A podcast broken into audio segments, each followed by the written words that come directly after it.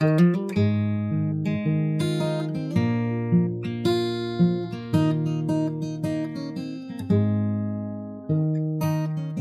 everyone. Thanks for tuning in. This is the Steve Perryman podcast. Uh, in attendance, we've got Howard back um, as our resident superstar. He lost out to a superstar a couple of times over the last sort of month. And Tom back in the control tower. So, uh, of course, lot to talk about this week. So, we should get on with it.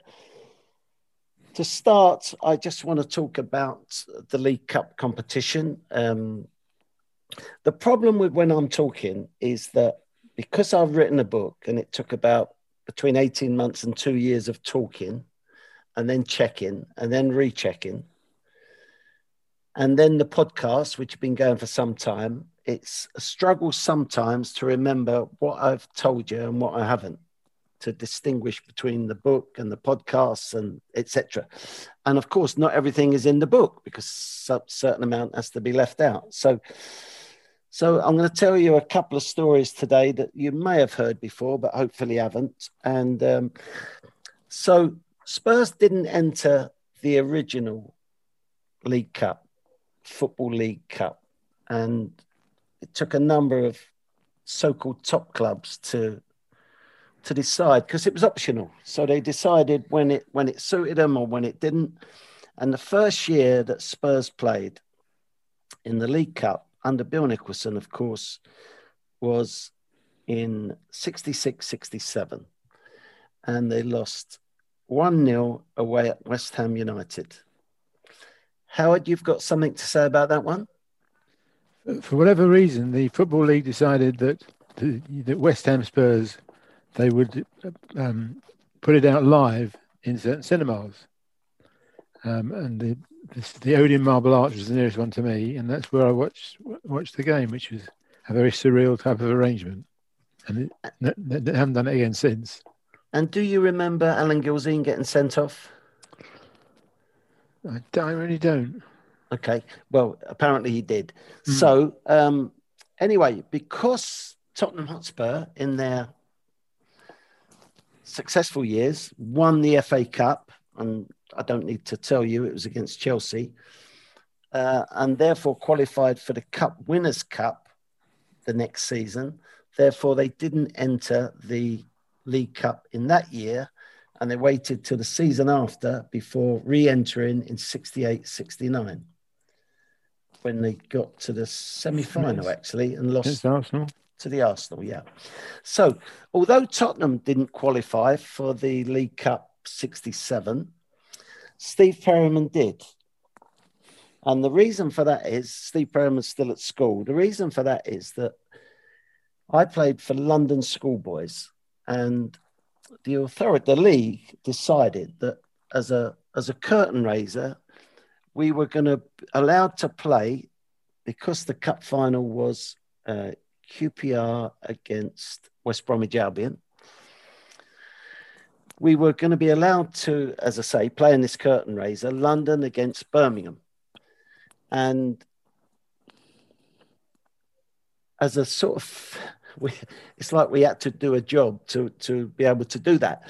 And we were going to be, the, the, all the players and the subs were going to be kitted out in um, a kit from one of the teams that entered that year, and we were going to parade around the dog track.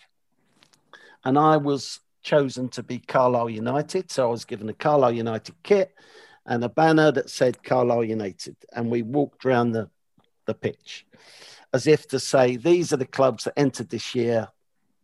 You know, maybe others should. Problem was a lot of rain, and um, our game was called off so we didn't get the chance of playing at Wembley, but we still had to do the trudging round the, the pitch. So we all felt a little bit cheated by that.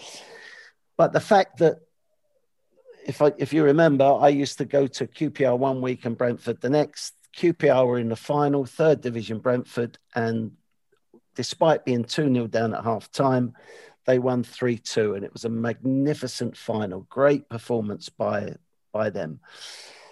So it was worthwhile in the end anyway. Um, so I had a letter this week, um, uh, no, a text this week, asking me about numbers that I wore uh, in my time at Tottenham.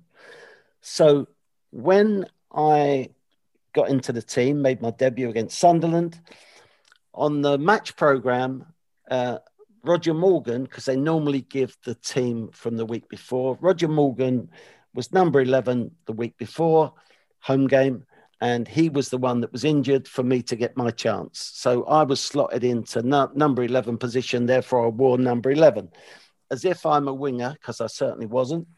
And then that lasted a few months. And then Jimmy Greaves got sold or swapped, and both sold and swapped to West Ham United.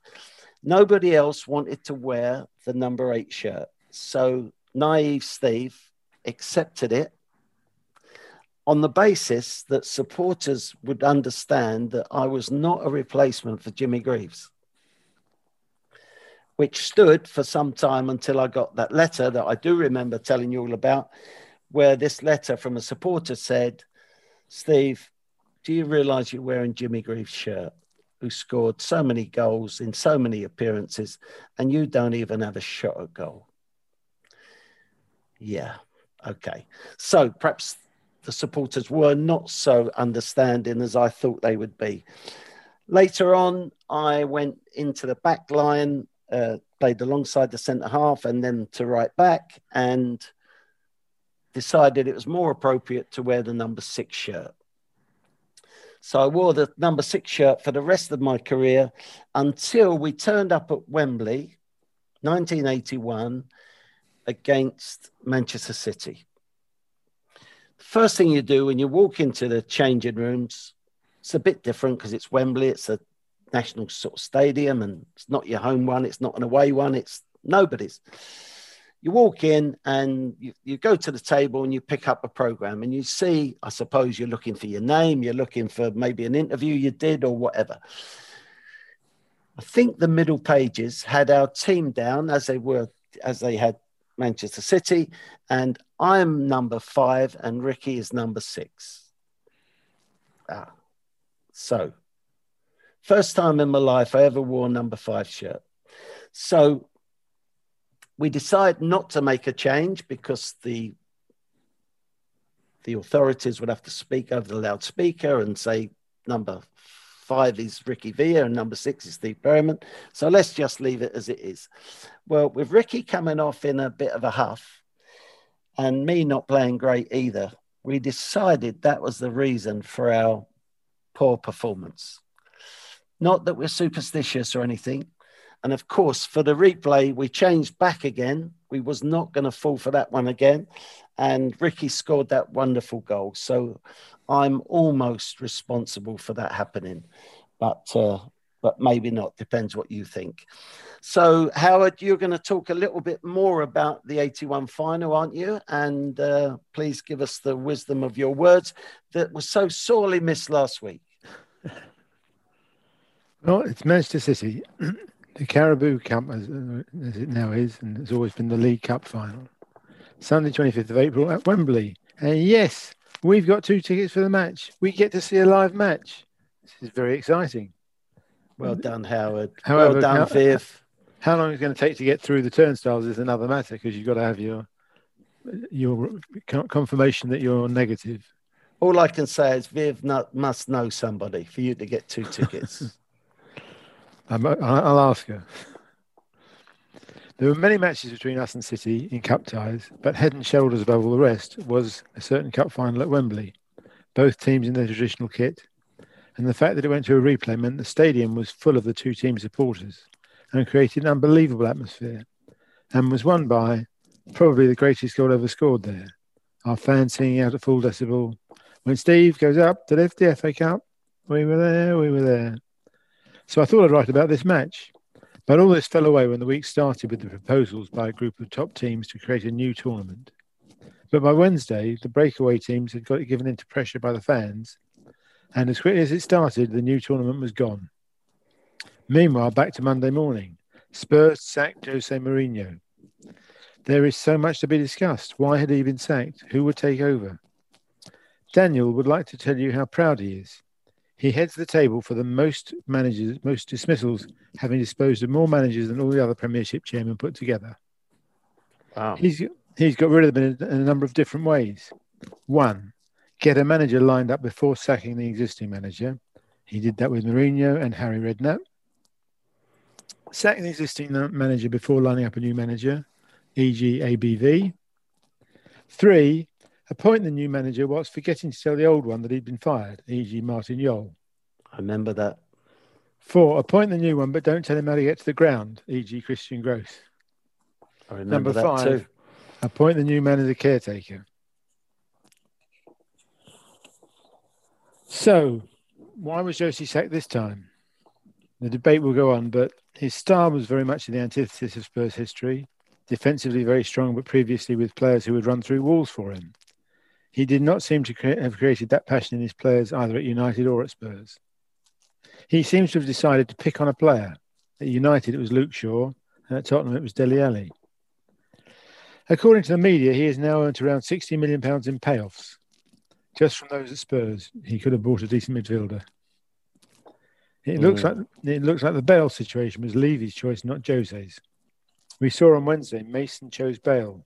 Great goal, all round quality play, and a great lift for Sunday. So he was sacked for poor results, little sign of silverware. We'll go and win it this year, win it on Sunday. And I, for one, couldn't work out what he was trying to achieve. And who takes over? Amongst most common rumours are Na- Na- Nagelsmann, who's 33 years of age, managed at RB Leipzig and wanted allegedly by a number of teams. In the UK, Brendan Rodgers had a great season and could thrive at a bigger club. In the UK, Graham Potter. Worldwide, Jurgen Klinsmann. Others, I really don't know. Let's discuss it. Well, I've had a couple of texts asking me if I'm in the running, Howard, Yeah. Tom, but uh, I said only if it's a limping race. I think you've got a you've got a commitment to your podcast as well, so that's got to Ah. come first. Good, good words, Tom. Well done. Good, good loyalty. Tom, uh, how do you see it? Um, I still haven't really caught my breath from the last seven days or or, or so in, in Spurs. I mean, um, the, the the emotions have gone up and down this week. I think um, I like most like most of the fans I've spoken to um, was pretty horrified about the the notion of this Super League. Um, part of me can see.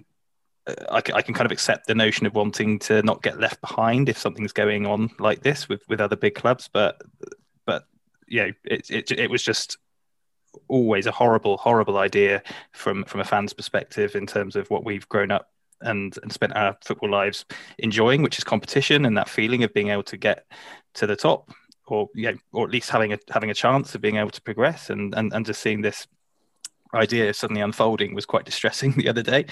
Um, so I'm glad that that's uh, that's nipped in the bud. Um, and then obviously in the middle of all that, we had the um, the, the the sacking of of Jose, which um, I, I mean, just re- re- reflecting on the game on Wednesday, uh, it was the first Spurs game that I've actually enjoyed in quite some time.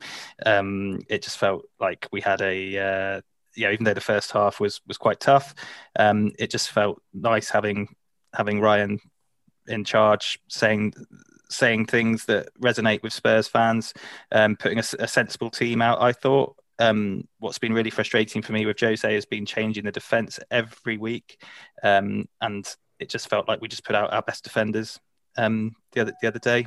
Um, to, yeah, namely Toby. Um, just good to see him at the um, at the back because by all accounts he fell out with Jose.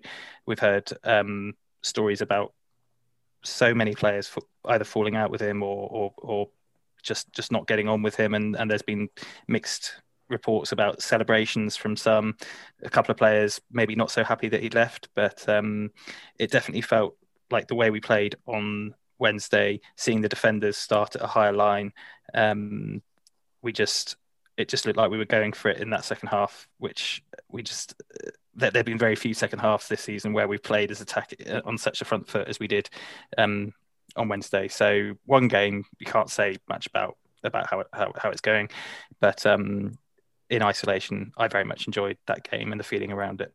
Do you think Jose ever knew what his best back line was? And you, Howard, as well? No, Wait, it Doesn't seem to, does he? Based on the teams, based on the teams he was putting out every week, it certainly didn't seem like it. I mean, you know, as as Robbo has said on, on, on numerous occasions, and I think yourself, Steve, you know, it was it was you, Chris Hughton, um, Graham Roberts, and uh, Maxi Miller. Yeah, uh, and and it was just a solid, def- yeah, a solid defense. We, you knew what you were going to get. You, you all knew each other's games, and um, our defense for most of the season has just looked like no one knows what the other one's doing, and I just don't understand why the manager has, has, has changed it as often as he has. I can, I mean, Pochettino used to change the fullbacks quite regularly, yeah. and I could I could I could understand that because it was a very they were playing a very attacking, um, energetic role. Yeah, but surely the centre backs you've just got to have more of a, a unit rather than a, a, a something that's changing every week. Yeah, there's a case for saying that not many players, if any, actually improved under Jose. Yep. There's a case for saying a lot regressed as well. Yeah, yeah. So when you think about the the right back at coming from Wolves, um, I mean, he looked like his confidence was shattered in the mm. end, didn't it? it looked yeah, like he he he thought he was going to make a mistake uh, every time he touched the ball.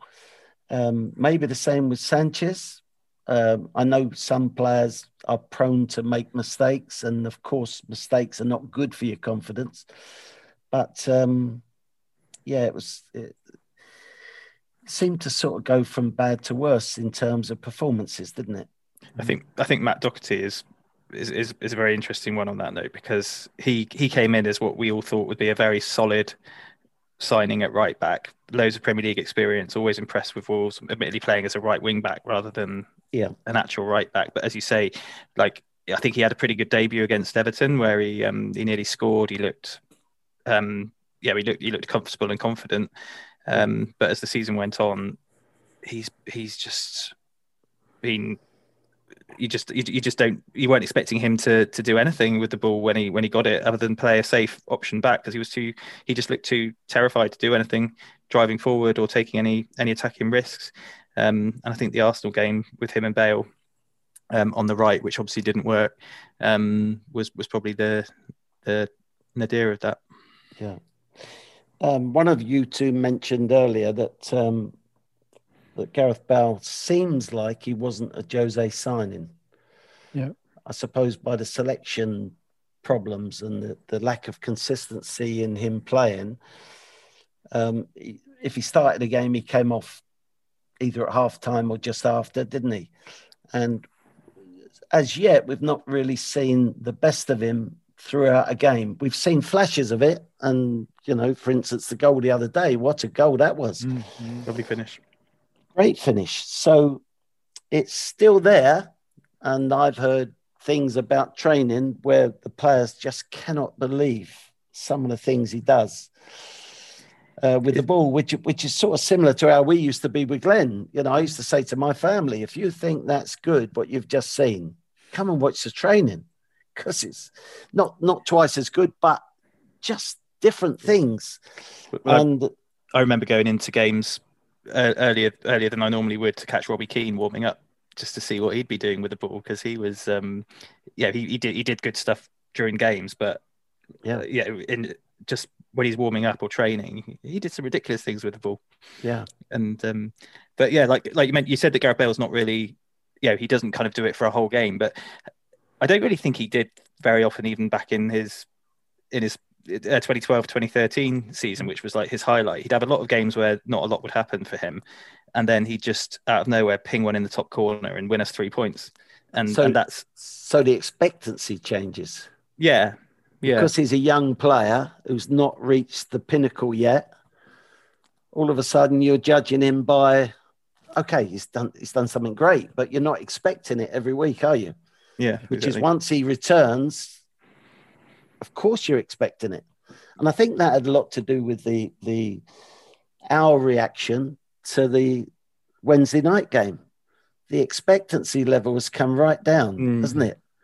So, as you know, if if Jose's team had played as poorly as the first half team did the other day, we'd be going crazy. okay, we didn't like it, but we were not going crazy. It's almost like, and and I thought it that the team was playing between messages. They were playing between old and new messages as such, and then all of a sudden, halfway halfway line of the game, they stepped over it and went into the new world, didn't they? You did, And, and we and were so much more positive. Yeah, and we we, we mentioned earlier that um, Danny Ings going off was a quite a key thing as well that benefited us because he was playing very well and he's a very very good player. Um, but even regardless of that, I think the character and the, the, the just the attacking intent we showed. Howard, really was, there, was there ever a time where we it looked like we could sign Danny Ings? I think there was between Liverpool and Burnley when he was in between them, but he had he's got this terrible injury record, hasn't he? Yes. Yeah. And I, I guess that's going to push off most potential suitors. So that that warned a lot of people off of him, didn't it? Mm. But he certainly found the place where he can produce the goals, Yep. and produce performances, which is great. So, okay, so let's go on to the um, the Super Six, the Super League. Any comments? um, on the, the, I think the overall situation is that everybody hates it. Yeah. um, which I, you know, I can understand. And what they should, if they wanted to do, the, the trouble is looking at the history. At every point where a new situation has occurred in the Football League or the FA Cup or whatever it is, the wealthiest clubs want to extract the the extra penny from whatever's going because they think it comes from them. So Yes. what? But that, so that's the reasoning, and that, that was the same when when Sky was created, really. Yeah. But they didn't have all the negativity attached to it. Yeah. For me personally, and for, for all fans, to imagine football tournament with no promotion and relegation was Oh, just sickening. couldn't imagine. it. What's the point? It's unheard of. So I think they're totally wrong with that. that Aussie- allowance. Ossie used to tell me uh, about Argentina that one particular year it looked like Boca Juniors were going to get relegated. And the authorities changed the rules. it just changed the rules. Well, as though, well, that can't happen. So yeah, yeah. instead of the rules being normal, we're going to say, do you know what? This year, nobody goes down. So, oh, coincidence. We, we would hate to be part of something like that, wouldn't we? we would. Yeah, Although we, yeah. we, we, we normally get the reverse, don't we? Like if uh, you know Chelsea win the Champions League and we finish fourth and therefore don't qualify, they'll change the rule the next year to, uh, Yeah, yeah. to, to mean that we could have qualified in Yeah. that case. But um, I think um, just on, on that note about the Super League, I think what's been really really nice to see has been the unification of fans groups and fans fans in general. And also like just seeing both sides of the um the houses of the uh, both sides of the house of commons agreeing on something for a change as well. Um yeah you've got the culture secretary and the shadow culture secretary and um prime minister and leader of the opposition all saying the same thing um which doesn't happen very often which i think sums up the the, the, the feeling uh, against it in, in in this country. And um i just want to say a big um big word on to Cat and Martin and the rest of the Tottenham Supporters Trust as well, because um, I know they worked really hard this week to uh, um, to to form part of the fans' response to to to what would have been a, a really horrible thing. And I know, Pe- yeah, they're still Perez is still saying that it's just on hold and it might come back, but um, it's just very encouraging to see that as soon as they realise the fans' reaction to to what could happen, they've uh, they've backed down. It's been a bit of a PR disaster, isn't it, for for all those clubs mentioned? And is it not a reason for us to look more seriously? I know it's been said before, this is not new, more seriously at the German system because those clubs were not dragged into this because they, they couldn't be dragged into it. And obviously, the supporters have got more say in those clubs there. So these things couldn't be voiced even behind closed doors, could they? Yeah, This has obviously been coming for some time. So I don't know if you've forgotten this chat, but our badge is 100 years old apparently today. Mm. The famous cockerel is still crowing and even louder with the news of the super clubs competition disappearing before our eyes. I, I, I, when I've got asked to make comments, I sometimes it's difficult. You, I, I decided to let it run for a few days to see. Well, Steve, understand what they're saying first, because then all of a sudden I understood it was like a midweek league. Wow, where did that come from? What else is happening that I don't know about? So, to put it into words, I think if you're a club and you don't respect your past history, how can you possibly expect a bright future? And I'm going to requote Pat Jennings, which I said a few podcasts ago. The great Pat Jennings says, He who drinks the water should always remember those who dug the well. And I think there's there's there's some meaning in those two situations. Also, the support and power of the fans grouping together for the love of their club, but also of our great game. Why, why has this game been so successful since, since the start? Why is it so successful? It's because of the entertainment value. Different styles can win the league, different tactics, different, of course, different managers, different levels of clubs. You know, you've had Aston Villa in, in our my time. Aston Villa winning the league and, and winning the European Cup. Notts Forest coming from nowhere and winning the European Cup twice. So the worrying thing is not only this this league new league situation, but I mean, who are the authorities of this new league? Who is going to administer it? Where where were the where were the um, the referees coming from? Yeah. Was we going to have a new band of super referees come out of the woodwork somewhere?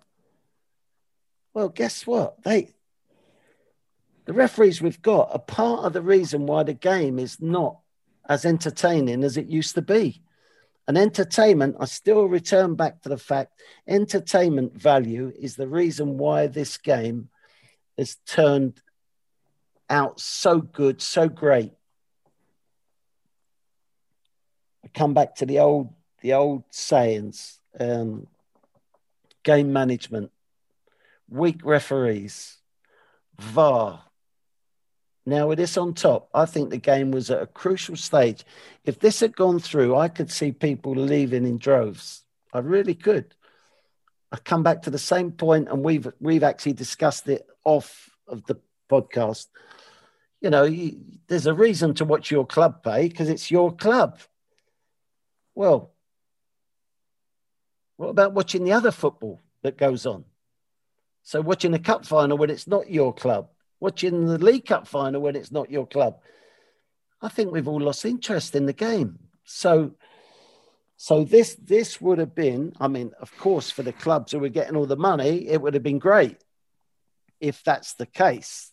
And where was that money coming from? Of course, from the from the TV companies who would be outbidding each other. But but um, it would not have done the competitive level, therefore the entertainment value